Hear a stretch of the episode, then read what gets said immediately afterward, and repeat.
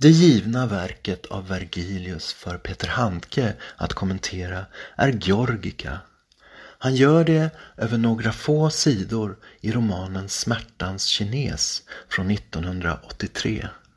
Det liknar ett litet manifest för den beskrivande litteraturen.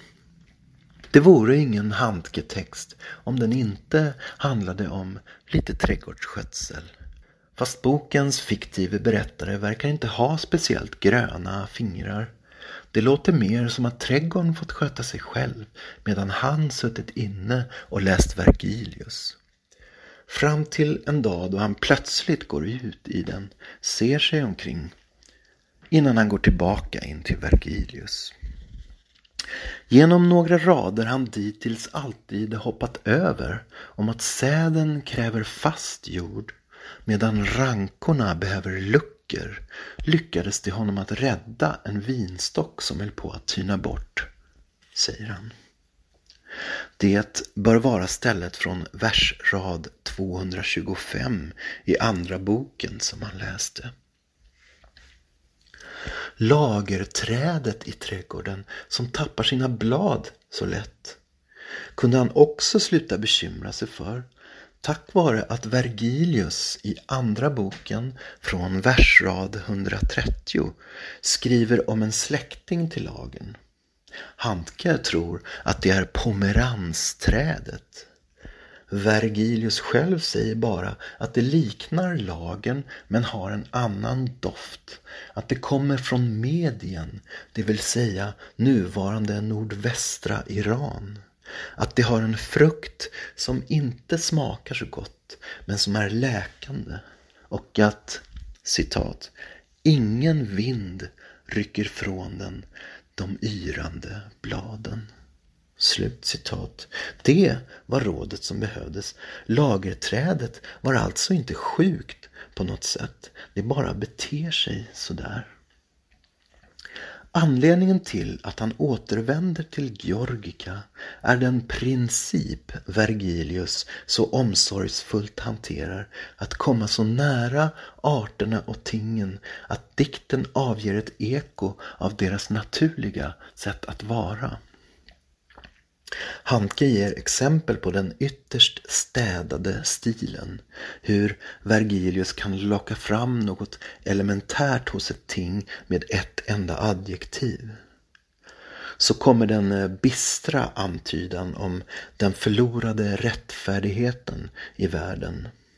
Handke poängterar att de arma, latinet för vapen men också verktyg, som omtalas i Georgica. Det handlar om första boken, versrad 160 är citat fjärran de söndrande vapnen. Slutcitat.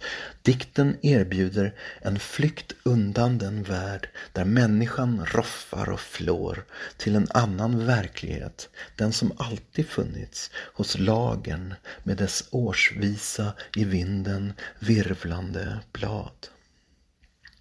En gång sa man, säger Handkes berättare, att Vergilius skriver sin dikt som en björnhona föder ungar. Citat, med lika stor möda vid födelsen och ännu mera möda sedan vid avslickandet för att få in kullen i dess existensform. Slutcitat. Det bildvalet för att sammanfatta den poetiska gärningen är kanske det mest talande av allt. Det som är mest värt att dikta om är det som annars skulle ha varit utan språk. En georgica, bokstavligen lantbrukslära, är förstås ingenting om den inte håller vad den lovar. Men den kontakt som upprättas mellan läsaren och naturen är i sig livsviktig. Det är diktens frälsning. 2. Det är svårt att tänka sig en längre väg mellan två tal om en och samma diktare än den mellan Peter Handke och T.S. Eliot när de läser Vergilius. Handke talar om det alltjämt giltiga, Eliot istället om det universella. Universalitet är för Handke en kloss han inte vet vad han ska göra med. Någon går fram och nosar på den men rör sig snabbt vidare. Det börjar växa gräs över den, snart syns den inte längre. Det alltjämt giltiga hos Handke kan aldrig bli för lokalt, aldrig för avsides, medan Eliot å sin sida ställer det universella i motsats till det provinsiella. Eliot tänker sig den universella dikten i termer av språklig mognad. Shakespeares språk är moget för att det kommit ur en tradition som vuxit sig så stark att något som Shakespeare kunde komma till. Verket är inte frukten av subjektivt geni så mycket som att Shakespeare är instrumentet för språket, framburet av denna högtstående civilisation.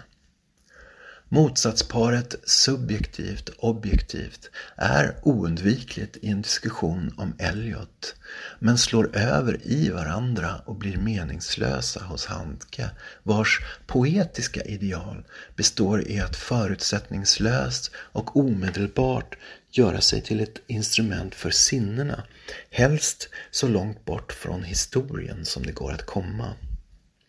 Historia är för Handke något att hantera med största vaksamhet då historia ofta är resultatet av ett eller annat krig. Det där ordet arma igen, som för övrigt råkar vara det allra första ordet i Eneiden, där det betyder vapen. För Eliot växer språk, tradition och historia i höjden och på bredden och går till sist sönder på en mänsklighetens stora karta. Han använder dem också för värdering av den klassiska litteraturen. Inte att undra på att Eliot mycket hellre talade om Eneiden Vergilius ofullbordade hyllningsdikt till det romerska imperiet än om Georgikan, lantbruksläran, som han aldrig intresserade sig för. Språket i Eneiden är för Eliot höjden av den romerska traditionen. Grekernas värld fann han ostyrig men hos Vergilius råder ordning. Ingen före Vergilius, utom de hebreiska profeterna, gav begreppet historia en mening, säger han. Ämnen som universalitet och historia dryftade Eliot nog rätt sällan med Il Miglior Fabro, som själv kunde gå lös så hårt med sånt. Ezra Pound visar dock inget intresse för det historiska i Eneiden. Den delen uppfattade han som hantverksmässig. Det historiska är med bara för att Vergilius ville skriva epos.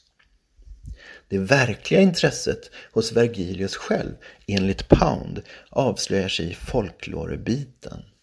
I Pounds ABC-bok återberättas William Butler Yeats favoritanekdot. Den om läraren som gav Eneiden att läsa till en irländsk sjöman som ville lära sig latin. Så vad anser du om hjälten? frågade läraren senare. Vilken hjälte? svarar sjömannen. Vilken hjälte? Ja, men Eneas förstås. Eneas hjälten. Hjälte? Han? En hjälte? Jag trodde han var en präst. Även några av de mest oförglömligt direkta raderna i Eliots The Wasteland har den där dragningen till det abstrakta. April is the cruelest month. Går det att läsa den utan att tänka på hopp? April är den grymmaste månaden för att den lockar fram allt det där hos en som sedan också gör en besviken för att världen är som den är. Eller I read much of the night and go south in the winter. Det för Eliot typiska koncentratet av subjektiv och objektiv tid. Den paradoxala kombinationen av stunden vid läslampan och utzoomningen till årstider och väderstreck. Metoden skapar ett perspektiv mer på en förlorad kultur än på enskilt liv. 3. T.S. Eliots långdikt The Wasteland från 1922 uppsamlade fragment från en trasig värld brukar läsas som en spegel vänd mot den sönderslagna kulturen efter första världskriget. Eliots stjärna stod som högst efter andra världskriget. Människorna som läste The Wasteland redan långt före, måste de inte ha känt ett kolossalt déjà vu? Vad skriver vi för dikt efter andra världskriget? Ingen, menade Theodor Adorno. Det är med blicken på den upphöjda poesins totala nyttolöshet som Thomas Bernhard skrev sin Vergilius och Kallan, som också blev hans avsked till dikten. Under några år omkring decennieskiftet 1960 i England och på Sicilien skrev Bernhard sin långdikt Ave Vergilius. Trots titeln är den ganska lite influerad av Vergilius men mycket påverkad av Eliot. Dikten kunde kallas en anti-Eliot om det inte vore för det onödiga och dumma med en anti-Eliot. Citat. Oktober mejade ner sanningen. Slut citat. Citat. Oktober min kumpan, min elake far, den oerhörda alkoholen som skriver kval, kval, kval, kval på mina tarmväggar. Slut citat. De inlånade stildragen hanteras barnsligt vanvördigt. Följande figur får mig att tänka på bilder av Tove Jansson. Det som skiljer är dödsbesattheten. Citat. Enfaldiga vintrar bekämpade jag, ner i dalen. Upp till de höstliga sluttningarna kom jag, över mig förtvivlade fåglars flykt. Gällösa fiskars död under mig paralytisk präst i Vintergatans predikstol. Slutcitat. Det är inte bättre ställt med Bytorget än med de svarta städerna. Citat. Döda ängar, döda åkrar, döda gårdar, döda kor, döda grisar, döda bäckar och i bäckarna döda fiskar, döda bönor, döda kvinnor, döda städer, döda vintrar och där bakom dött vetande och döda klaganden, död höst och död vår, min döda själs döda galenskap. Slutcitat. Den mytisk-lyriska tidsregistreringen alla Elliot blir patetisk hos Bernhard därför att han tillämpar den på sig själv. Det går inte annat, tycks han mena. Citat. Jag i skogen, jag i kylan, jag i floderna, jag i de tjocka böckerna, jag på bergåsen. Slutcitat. Sanningen och historien är bankrutta begrepp ända till utkanterna och in i mörkren i en mås skri, i en åsnas gnäggande. Citat. Jag talade för många, men för att tala måste jag flyga upp som en av dessa fåglar. Slutcitat. Om än så lite synlig, vilken Vergilius är det alltså Bernhard åkallar? Är det lantlivsbeskrivaren eller epiken? Bernhard dras till Georgica, fastspänd vid ett objektivt korrelat. Vi tvingas ut till det vilda vetet från de svarta städerna renons på lantidyll, grisgrymtning, sömn, sömn, sömn. Så låter det när Bernhard diktar på landet efter kriget. Den överdriftskonst vi lär känna hos Bernhard i form av extremt musikalisk prosa med rungande träffsäkra upprepningar kommer i hans långdikt till uttryck i form av en lantlivsgrotesk i expressionistisk stil. Dikten ett rökt fläsk-apostolat. Utsökt simpel och ful vill den vara, dikten. Ändå går att höra en uppriktighet i Bernhards åkallan till Vergilius. Citat. Var i denna kyla hörde du mig? Var förde jag in namn och motnamn i historien, i det här talet av armod, min vålnad? Mitt ord valde får, grisar, slog dräktiga oxar, drack ur ryggen på kon. I tusenåriga böcker vanställde min fars plog stjärnorna. Slutcitat. Den katolska kyrkan har Bernhard redan lämnat bakom sig här. Det är tydligt.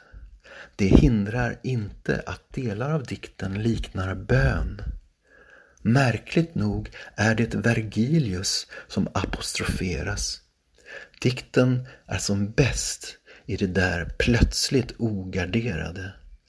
I den verkligt vackra avdelning som har rubriken Sorg övergår du i ett vidöppet messianskt tema. Citat. Var i hela världen är du, om inte i dessa ax, i denna förnedring, om inte i min närhet, så ingenstans. Var i hela världen är du så att jag kan gå dit och gissa mig till dig? Men min död är slutgiltigare än din död, det vill jag säga till dig. Var du än gråter finns jag, precis på den dagen tusen år och tusen år senare och alltid hos dig i din gråt och många dör dig och många som du gråter och alltid varhelst du gråter finns jag. Slutcitat. Var finns frälsningen? I dikten? Eller i det tillstånd som fick Vergilius att dikta? När Ave Vergilius gavs ut 1981, flera årtionden efter att den skrevs, var väl kanske Thomas Bernhard egentligen för stor för den. I den anmärkning som avslutar boken kunde han faderligt ha distanserat sig. Som vore dikten skriven av någon han var men inte längre är. Han är dock otvetydig på den punkten. Bernhard säger att han ger ut Vergilius-dikten på grund av citat ”det i den här dikten som i ingen annan koncentrerat återgivna tillstånd som jag befann mig i mot slutet av 50-talet till början av 60-talet. Två år av hans sammanlagt 58 jag landar i att Ave Vergilius fungerar som inkörsport till den riktiga Thomas Bernhard-poesin, den självbiografiska prosan. Hyllas bör det eminenta bokförlaget Ellerströms som ger ut riktig litteratur, bara riktig litteratur och som fortsätter med det sedan snart 40 år. Till sist om översättaren. Alltid när jag läser Jan-Erik Bornlids Bernhard-översättningar upplever jag den tystnad mellan meningarna i den frenetiska Thomas Bernhard-ordmusiken som andas sorg och som kräver exakt rytm för att höras. Aha-upplevelsen det innebär att gå till det tyska originalet och känna oj, jaha, det är så här den ser ut. Bara visar hur naturligt Thomas Bernhard låter i Bornlids tolkning.